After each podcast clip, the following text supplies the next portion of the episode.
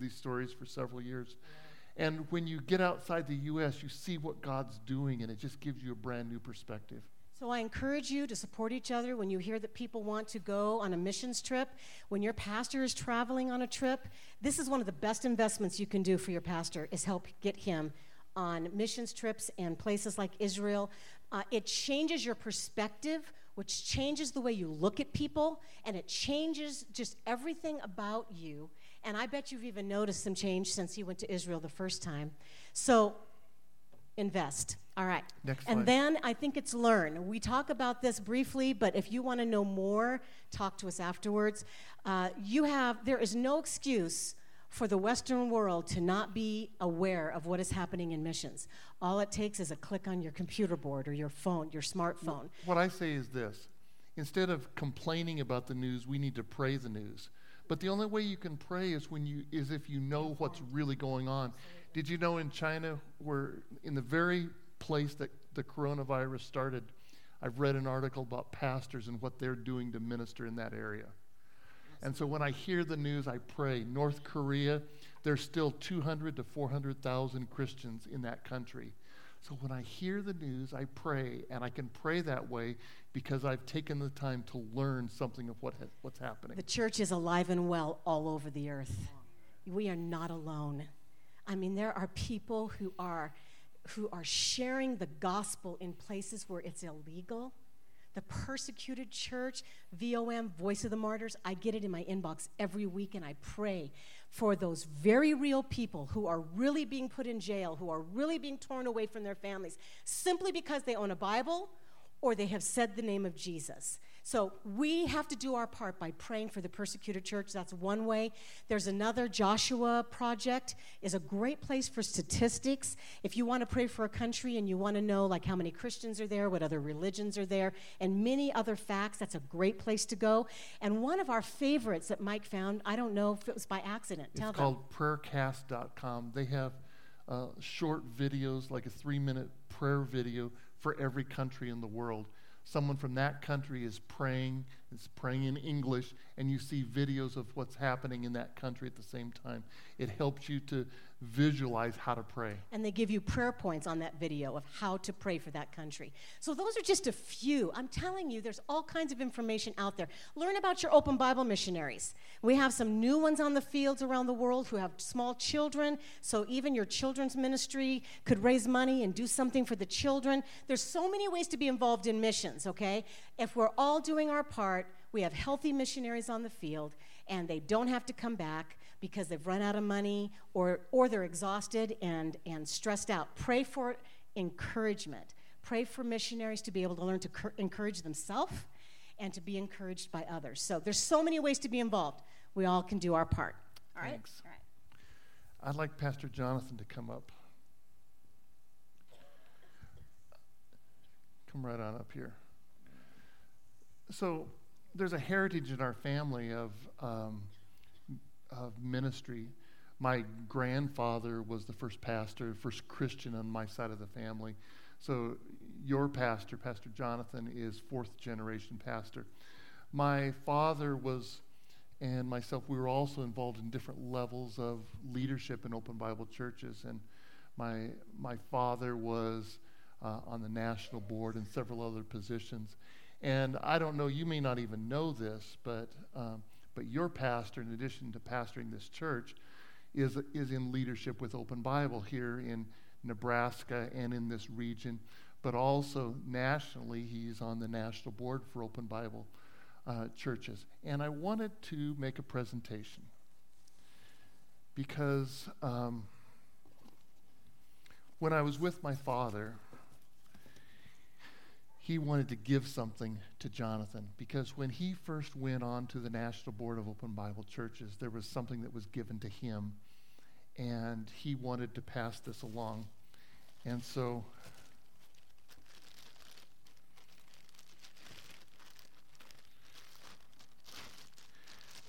This is hand carved from Israel, olive wood, and it's a carving of washing the feet, which is a servant leadership thing. And your grandfather wanted you to have this since you're serving pastors and churches in Open Bible. And I think with the fact that it's from Israel, it has special meaning also for you. So, it, could we just take a minute and just pray for him in this role that he has?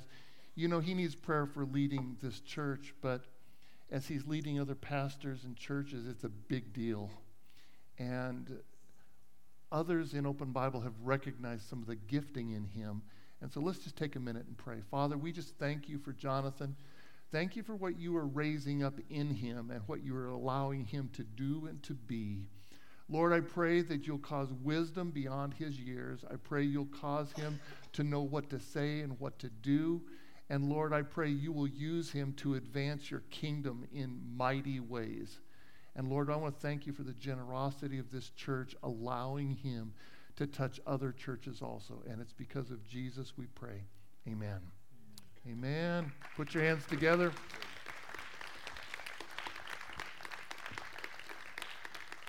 Okay, now let's Mark 6. So I get to pick up in this series. Let's go to Mark, let's go to the, the sermon notes. Uh, you know, we were just in Israel, and we were just in Kenya, excuse me. And I got to tell you this about going to Kenya. Uh, from Trinidad, we had four flights, um, almost uh, 24, 25 hours, uh, four flight segments, and our longest flight was 13 and a half hours going. Coming back, our longest flight was 16 hours. And so when we finally got to where we were going, the, our last flight, it was into Kisumu in western Kenya. But we had a two hour drive to go to Bungoma, where we were going to work with churches and pastors and leaders there. And we load all the luggage up in this uh, little van. The pastor brought three kids with him, and we loaded all the luggage up. And when we're gone, we're gone for three months right now. Three months. Uh, Africa, the States, six weeks in Florida, uh, different temperatures. So we have a lot of luggage. We loaded it all in, and he turned to me and he, he said, Here are the keys. Why don't you drive? Now, I've been driving for a long time, and I'm a good driver. I, I even know how to drive on the other side of the road. And I had no issue with the type of vehicle because I know how to drive that type of vehicle. That's not an issue. But I had never driven in Kenya. And he just said, You drive. You drive. I, when I have thought about this in relationship to Mark 6, I need to apologize because I think there's some things that we as churches and pastors have inadvertently gotten wrong there's nothing that we have taught wrong, but somehow it has just become implied in the church. And I've been in church since I was two weeks old, so I've been around a lot of Christians, so I know what I'm talking about. I don't even know where it started, but for some reason, we believe that the place that God works is inside a building for two hours on Sunday morning, and then ministry happens from somebody who's a professional up front. And it was never intended to be like that. In fact, if you look at the ministry of Jesus in the early church, it almost all happened outside of a building, but we've turned it around where almost everything happens inside a building. And 2,000 years ago, everyone was involved in ministry, and now most Christians are spectators. And I think God wants to turn this around. You see, we want our cities and our nation transformed, but for it to be transformed, we have to get outside the walls. So, what I want to share with you from Mark 6 really has to do with this. Because the truth is that God never sleeps. So, what is He doing the other 166 hours a week? He's working all the time. He is working in Kearney right now while you are in church. He is working all week long. What is he doing? I think all we really have to do is just partner with him. And I'll tell you what I really think when it comes to reaching this area of central Nebraska. I think God is really saying, You drive. You drive. And you're saying, What? what? I'm not a pastor. I'm not an evangelist. I'm not Todd Becker. I'm not. I'm just me. And he turns and says, You drive. You drive. Now, it's not possible to go through this entire chapter because your pastor gave me a very long chapter, lots of verses. So I would like to read just parts of it. But let's begin in the in the seventh verse of Mark 6. And I'm reading in the New International Version.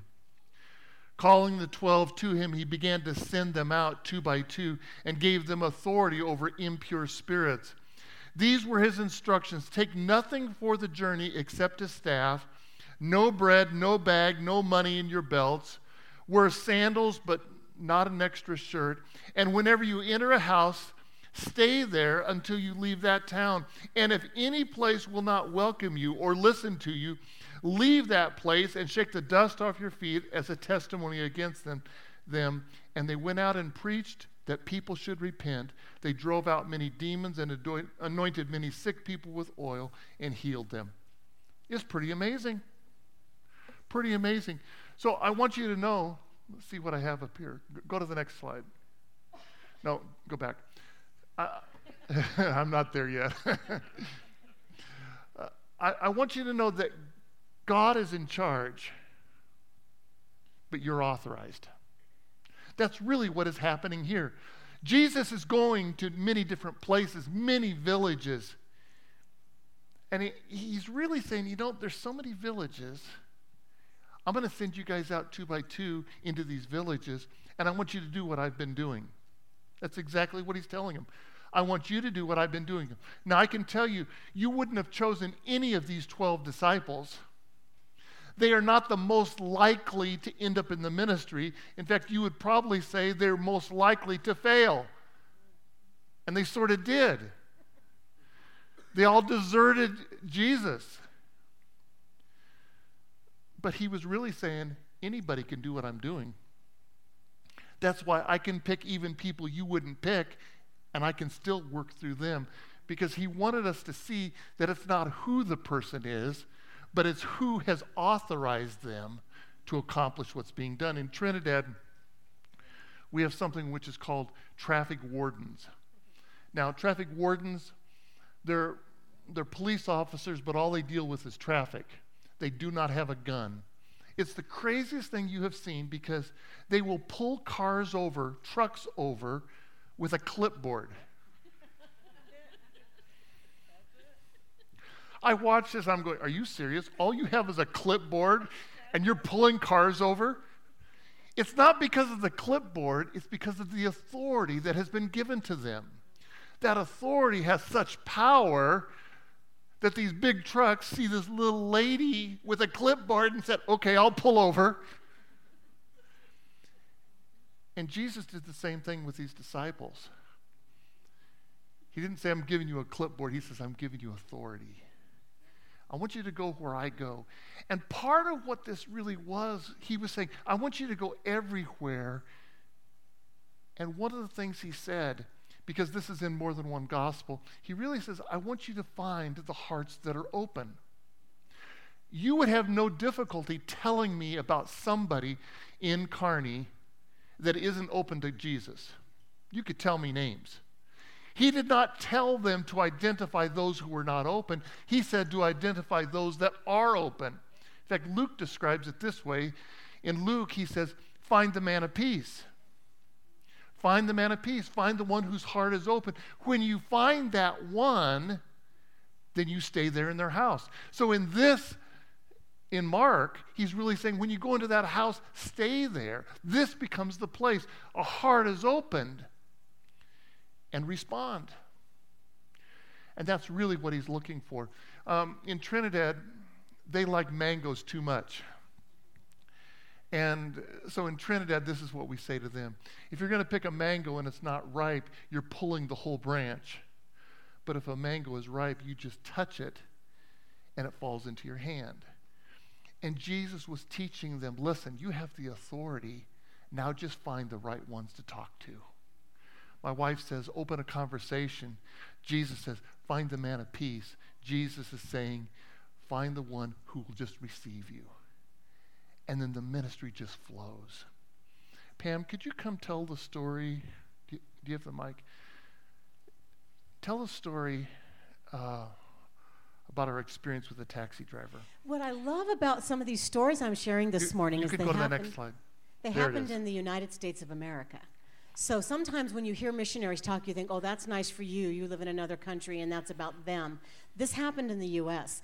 This is the nicest taxi I have ever ridden in in my life. We uh, had, a, had a trip. We were in New Jersey. We were staying in a hotel, and um, it was an unexpected uh, trip, but we were. Um, uh, we were 30 minutes from the hotel that we were staying in. And it cost us to get to the hotel 60 US dollars one way. Okay, I'm just saying, that's a lot of money. At least for me, it is. Uh, so uh, we get there and we stayed a couple days and uh, uh, we were able to fly out of New Jersey. And my husband says to the hotel, Do you have a taxi driver that you use? Now, I think what he was really trying to find out is there anybody who can take us to the airport for less than 60 US dollars? So, anyway, they said, Sure. So, when uh, this guy pulls up in this car, and I mean, I felt like, you know, I was a celebrity. And uh, it was really cool. So we get in. Now, we talk about opening up conversations with people. One of the things my husband loves to do, one of his questions is, Tell me where your accent is from. This is such an easy thing to do in the United States of America because the world is everywhere. I don't know about Kearney, but everywhere we've been in the US, in fact, when we first got to Miami, for the first few weeks, I said to Mike, I don't even feel like I'm in the United States yet. Well, the, the last time we were here in Kearney, we were taken to a restaurant. Oh, that's And- right. And so I asked the question to our server, and I had an idea of the part of the world they were from, and the person was from Nepal, here in Kearney. Mm-hmm. Right here So we had a whole conversation. Yeah, I mean, there's probably a lot of people from all over the world at the university. So, anyway, so we get in the we get in the taxi. We're on our way to the airport. My husband asked the question, "Where's your accent from?" And the man told us, "Well, my name is Adam, and I'm from Lebanon." And um, now, what I found out later is Mike just had a feeling that that wasn't the case. Um, we happen to know people from lots of places in the world, and we're not perfect at this, but we can sometimes tell by their accent a little bit about where they might be from. And so, anyway, we're driving along, and uh, we just start asking him about his, life. I said, So, how long have you been driving a taxi? You know, um, do you have a family? He's, we knew by the end of our trip that he was married, had a small child, a daughter, that this was his business, and on and on. And we're just entering his world. That's what we did. We didn't tell him about us, we entered his world. So we are about halfway to the airport, and he says, uh, he says, there's really something different about you guys.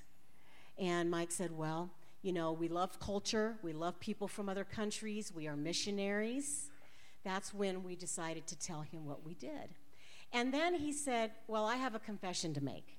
Who knew what was going to come out of his mouth? But he said, I have a confession to make. And we go, Okay. He says, My name is not Adam and I'm not from Lebanon. And we go, Okay. And I honestly don't even remember what his real name was, but he said his real name and he said, I'm from Syria, which we know more than one Syrian in Trinidad and have very good friends that are Syrians and have done lots, have had lots of conversations with them. And he said, But he said, and I'm a Muslim. And so when I tell people I'm from Syria and I'm a Muslim, sometimes it makes them uncomfortable. And I'm not always able to tell people who I really am and where I'm really from. And so we, we appreciated the fact that he was willing to tell us who he really was and where he was really from. And we just had a wonderful time of conversation for 30 minutes on the way to the airport. We're about 10 minutes away, and I said, Would you, would you mind if I prayed a blessing over you? I want you to understand something. Most people from almost every religion will let you pray for them. Okay? I'm not talking about talking religion with them and debating with them about their beliefs, but most people will let you pray with them. So, anyway, I prayed blessing. I mean, we kind of got to know him, you know, this ride. I prayed blessing over his business, over his child, over his wife, uh, you know, everything I could think of. Prayed blessing over this man. And, uh, and I said, in Jesus' name. And that's the only time I said the name of Jesus. We pull up to the airport, and Mike says, How much do I owe you? And he said, You have blessed me so much in this ride to the airport. I am not going to charge you for this ride. Now, come on, somebody put your hands hello. together. That's a good. Okay, now we Christians in the United States of America sometimes think we haven't done our job if we don't seal the deal. You know, if we haven't, like, if he hasn't knelt on the ground and accepted Jesus as his Lord and Savior. I'm going to tell you there is a Muslim man in New Jersey who has a good taste in his mouth of Christianity and what Christians represent, maybe for the first time in his life. And I believe we planted a seed in his life. And I believe that the next time a Christian comes in contact with, who knows, we planted, someone else will water, sounds like scripture to me, and someone else will harvest that. And so we have to do our part. But our part isn't always to seal the deal, but it's entering a life and loving them where they're at and blessing them in the name of Jesus. So the real issue is identifying where an open door is.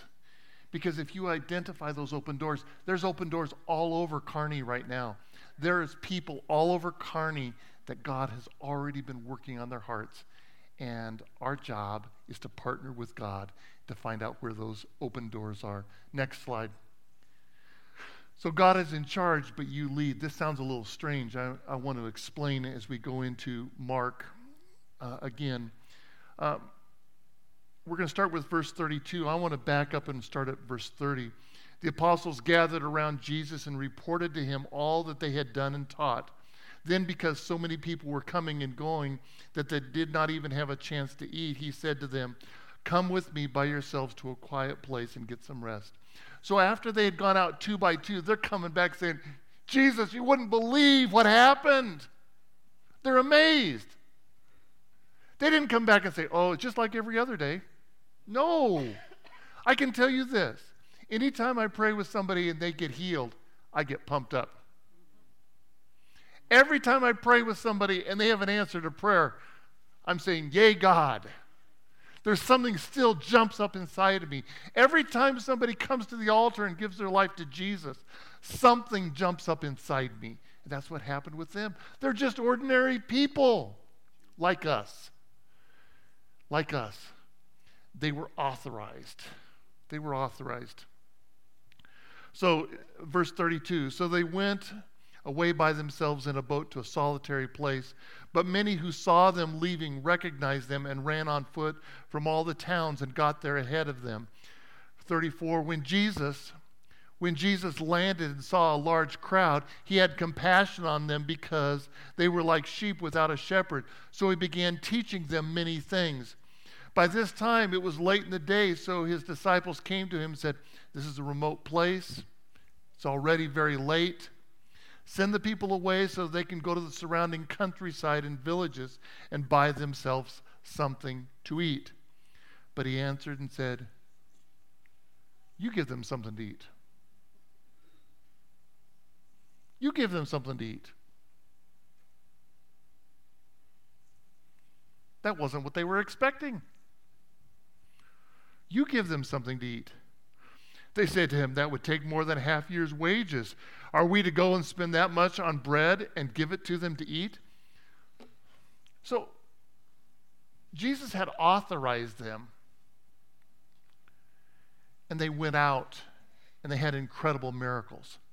Now they're faced with another situation, and the other gospels, because this parable, this story of the feeding of the 5,000 is in all four gospels, we find that all day long, there has been healing and miracles happening. So I want you to understand that although there has been a whole day of miracles and they just got back from a trip where they are praising God and the testimonies are amazing, when it comes to these people needing some food, they got nothing. when it comes to these people needing something to eat, they cannot correlate the miracles they saw all day long with the possibility that something could happen with food. They're thinking logically. Miracles never flow out of logical thinking. If you could figure it out, you wouldn't need God. That's right. That's why they call it supernatural. So logical thinking does not do it. And their logical thinking went a step further and said, where would we get the food? How, where would we get the money? It would cost a half year's wages. What are we going to do? But Jesus wanted them to lead. Jesus said, I'm in charge, but I want you to lead. You feed them. You feed them. They missed it. They weren't at a place that they could see it. I believe that one of the things Jesus wants to do is change our thinking. Because when it comes to us being involved in God using us, we have all kinds of issues and, and reasons that it won't work. Sometimes it's because I can't speak like Pastor Jonathan.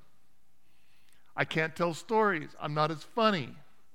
You know, I'm too old, I'm too young, I don't have enough education, I don't talk well. That's what Moses said. God didn't accept that argument from Moses, He won't accept it from you. I can't pray like those other people. I can't lead worship. We have all kinds of reasons. But what if I have to pray for healing? I've never prayed with somebody. What if they're not healed? Listen, we have all kinds of reasons. Those are in the logical side of our thinking. But Jesus wants you to lead, to take what you have right now and use it. Just use it. Take what you have and run with it. Go to the next slide. One of the things that shocked me in Trinidad was the day that a pastor that we had done a lot of work with in a Hindu area came to me and he says, We're going to do an open air service by a Hindu home, and I want you to preach.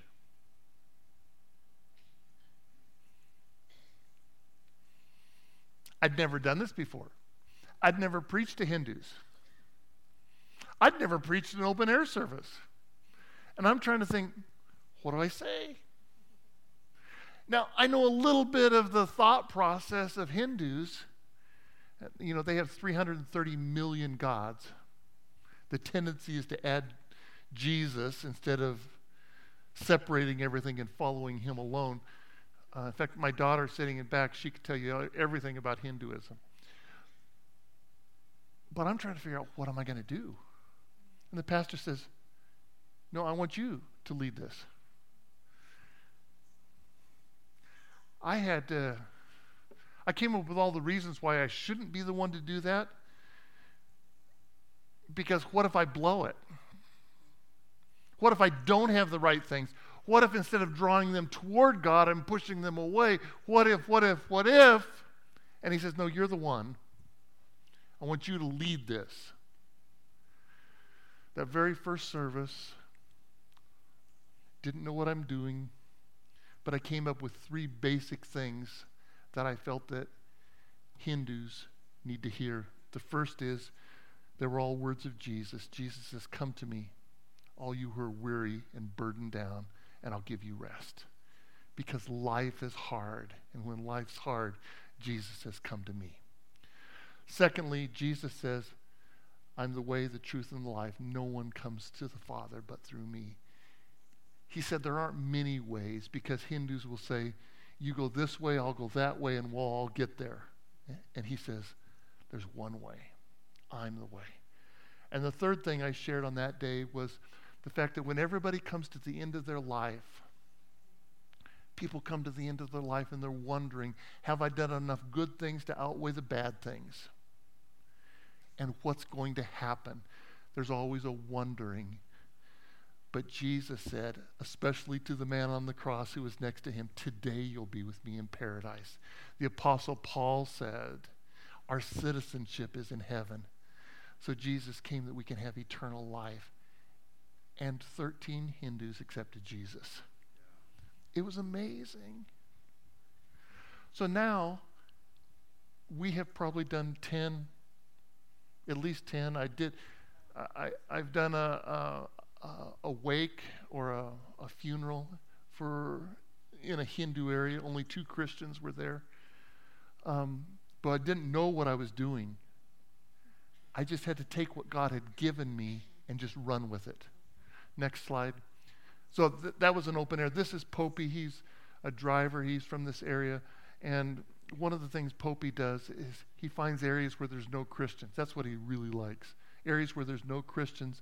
And he finds children and he asks the parents if he can bring them to Sunday school. And he gets permission. He brings Hindu children to Sunday school.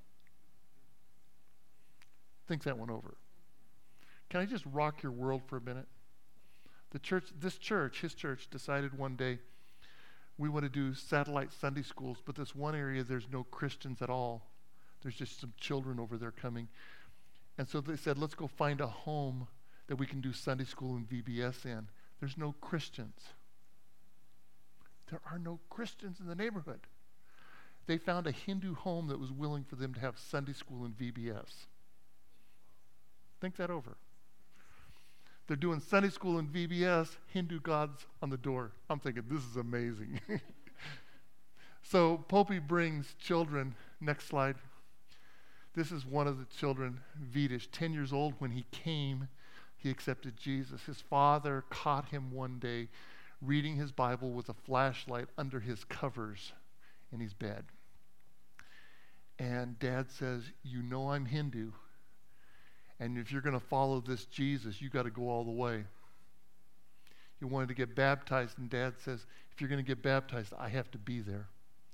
We baptized in the ocean. On the day we baptized him, his entire family was at the water's edge cheering him on.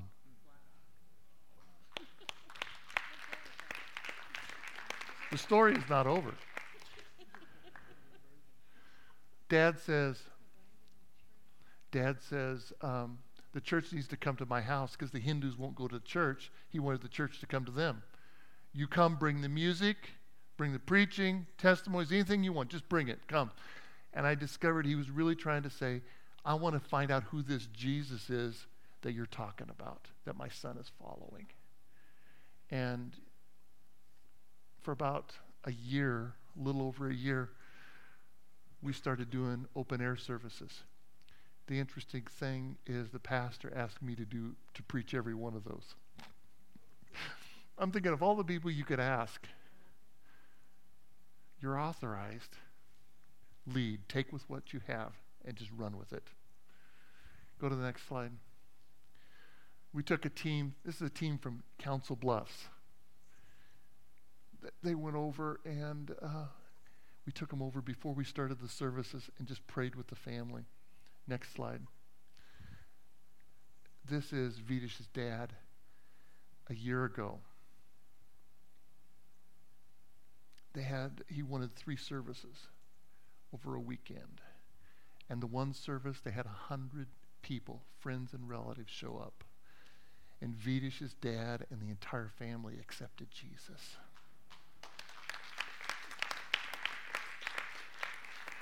And less than a year ago, he was baptized in the ocean. So now, dad wants a church started by his house. And so they're working on once a month coming in and having a service there, bringing people in. Eventually, there's going to be a church by a house that a year and a half, two years ago was totally Hindu. And it really started with me being willing to say yes when I didn't feel like I was equipped. The Lord says, You're authorized. Now just lead. Take with what you have and go. You feed them. You feed them. You don't have to call Pastor Jonathan for everything. You lead. You take it and run with them. You feed them. You feed them. You pray with them. You share with them. You encourage them. You give them a scripture. Let it flow. It's not you anyway. He's flowing through you. Let it flow. You feed them. Turn to your neighbor, and I want you to point at him. Turn and point. I want you to point at your neighbor. Come on. And I want you to say to them, You feed them. They didn't believe you. You got to try it again. Turn to them, point a finger, and say, You feed them. Take what you have and give it to the people that need it. God has already authorized you. Let it flow. Let it flow. Next slide. God is in charge. Follow his lead. So we begin with the matter that he's wanting us to do it. He wants us to feed him. You feed him. And now watch what he says. So they couldn't figure out what they were going to do. He says, How many loaves do you have? And he said, Go see. And when they found out, they said, Five and two fish. Actually, what they did, one of the other Gospels tells us, they brought a boy. Well, he's got some fish. How are they? I've been around kids a lot.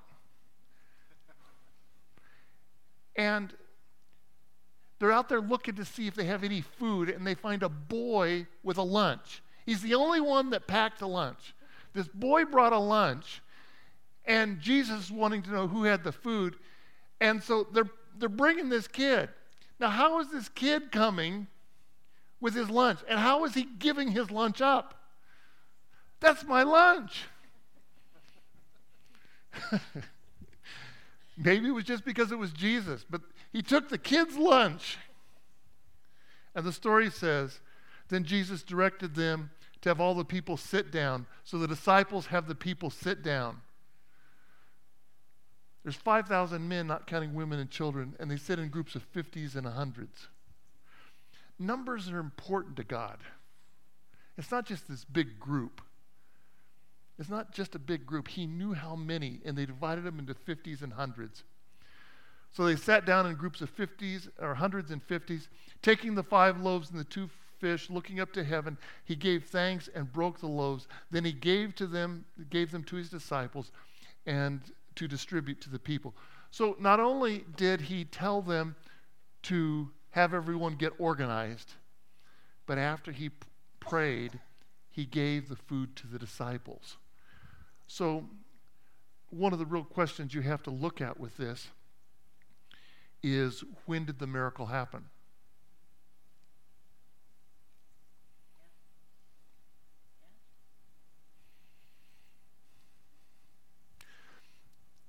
I don't seem to have any indication that when he prayed and broke it, suddenly it just became hundreds and hundreds and hundreds of fish and bread.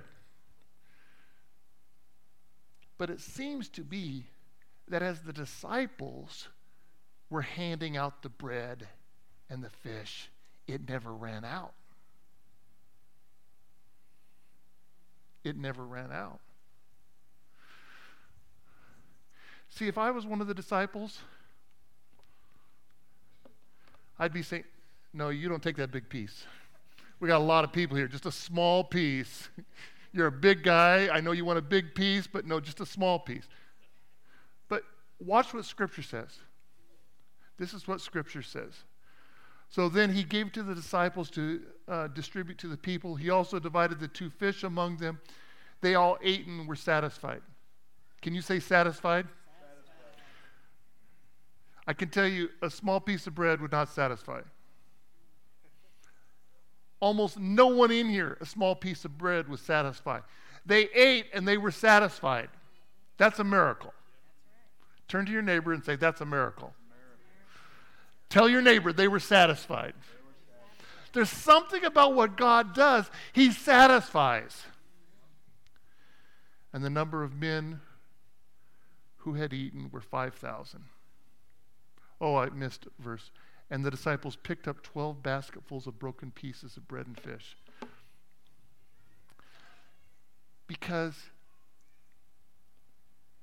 God blesses to overflowing.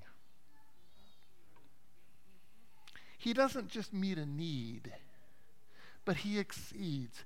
He blesses to overflowing. He's not the God of just enough, He's the God of more than enough. And I think this miracle was as much for the disciples as it was for everybody else. They needed the food, but these disciples found the bread. Do you realize it didn't matter how much they found? If there was one loaf and one fish, they could have done it. If there was one loaf, they could have done it. It didn't matter. And do you realize in your life, it doesn't matter what you have? If you say to God, I've got nothing, He says, I still want to use you. We always come and see what we don't have, and God sees what you do have. And He looks at you and says, You have something to give. He says, I want to take what you have today and I want to multiply it so that others are satisfied. That's pretty good. Psalm 23 tells us this Surely goodness and mercy will follow you, follow you all the days of your life. See, when your cup overflows, you're leaving a trail of blessing everywhere you go. I believe what God wants to do is overflow your cup so much, so much, so much that it spills out onto everyone around you. Um, go to the next slide. I'm going to stop with this. This is a grocery store we shop at a lot. It's a Muslim owned grocery store called Harris. We've probably been going there eight years now. I'm about the only white person that goes in there. I don't tell them what I do. And next slide. This is, his name is Lochin. He, next slide. There it is. He, um, he runs the car park. He helps them park their cars because it's, it's a difficult parking lot. It's on a hill and things. We never talked for s- six years. We wave at each other. And uh, one day he comes up to my window just like this, and I rolled the glass down, and, and he says, I just got out of the hospital. I have an abscess on my foot, and they say I need antibiotics, and I don't have any money. And I said to him, Well, if God heals your foot, then you don't need antibiotics. And he said, I never thought of that. And real quickly, he says, My wife's a Christian, but I'm not. I said, That's okay. we can pray and God can heal your foot. Go to the next slide.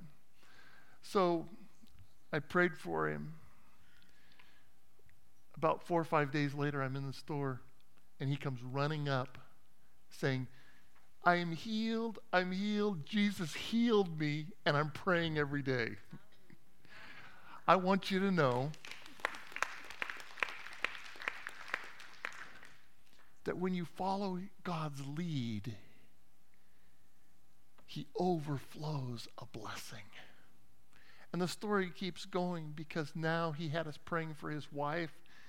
And by the time we left, we stopped and saw him, and he said, Even his wife's doing well. He didn't have anything he needed prayer for in December before we left.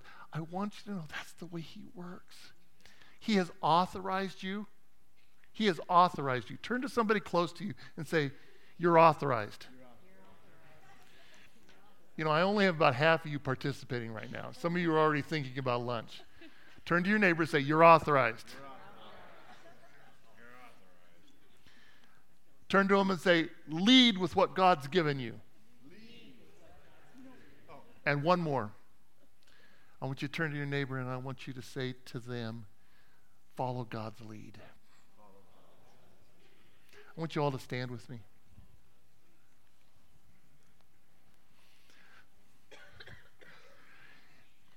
If I were just to ask you who is interested in God using you to touch your community, you know, we'd be fortunate if we had maybe 25, 30% of you. But that's not the way God works. I am here to tell you that all of you are authorized to be his representative this week. And I want to pray for you a prayer of anointing over you. And I want to pray that God, his anointing will rest upon you everywhere you go. When you're getting gas, when you're in the grocery store, when you're getting your hair done, when you're getting supplies for your house because the weather's warming up and you got some projects, when you're picking up the kids, wherever you are. I want the presence of God to be on you. I want you to see the open doors that are everywhere. If you can, would you put your hands in front of you? Just like you're receiving a gift. In the name of Jesus, right now, may the authority of the Lord rest upon those of us in this room. May we not walk in our own strength. May we not walk in our own power, but may we walk in your authority.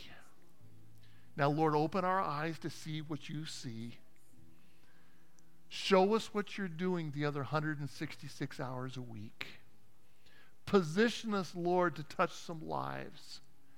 And Father, right now, now I pray you anoint our hands, you anoint our feet, and you anoint our lips. We just say right now, Come, Holy Spirit. Come, Holy Spirit. Would you just say that? Come, Holy Spirit. Anoint my hands. Say that. Anoint my hands. Anoint my feet. Anoint my lips. Let me see what you see. In the name of Jesus, I pray for transformation in this Kearney area. In the name of Jesus, I pray blessing to overflowing in people's lives. I pray people who are in need will be satisfied and beyond. Father, I pray that this church will cause ripples of transformation and blessings will follow them everywhere they go. In the name of Jesus, we pray. Amen. Amen. You know, um, uh, sometimes people have a theology for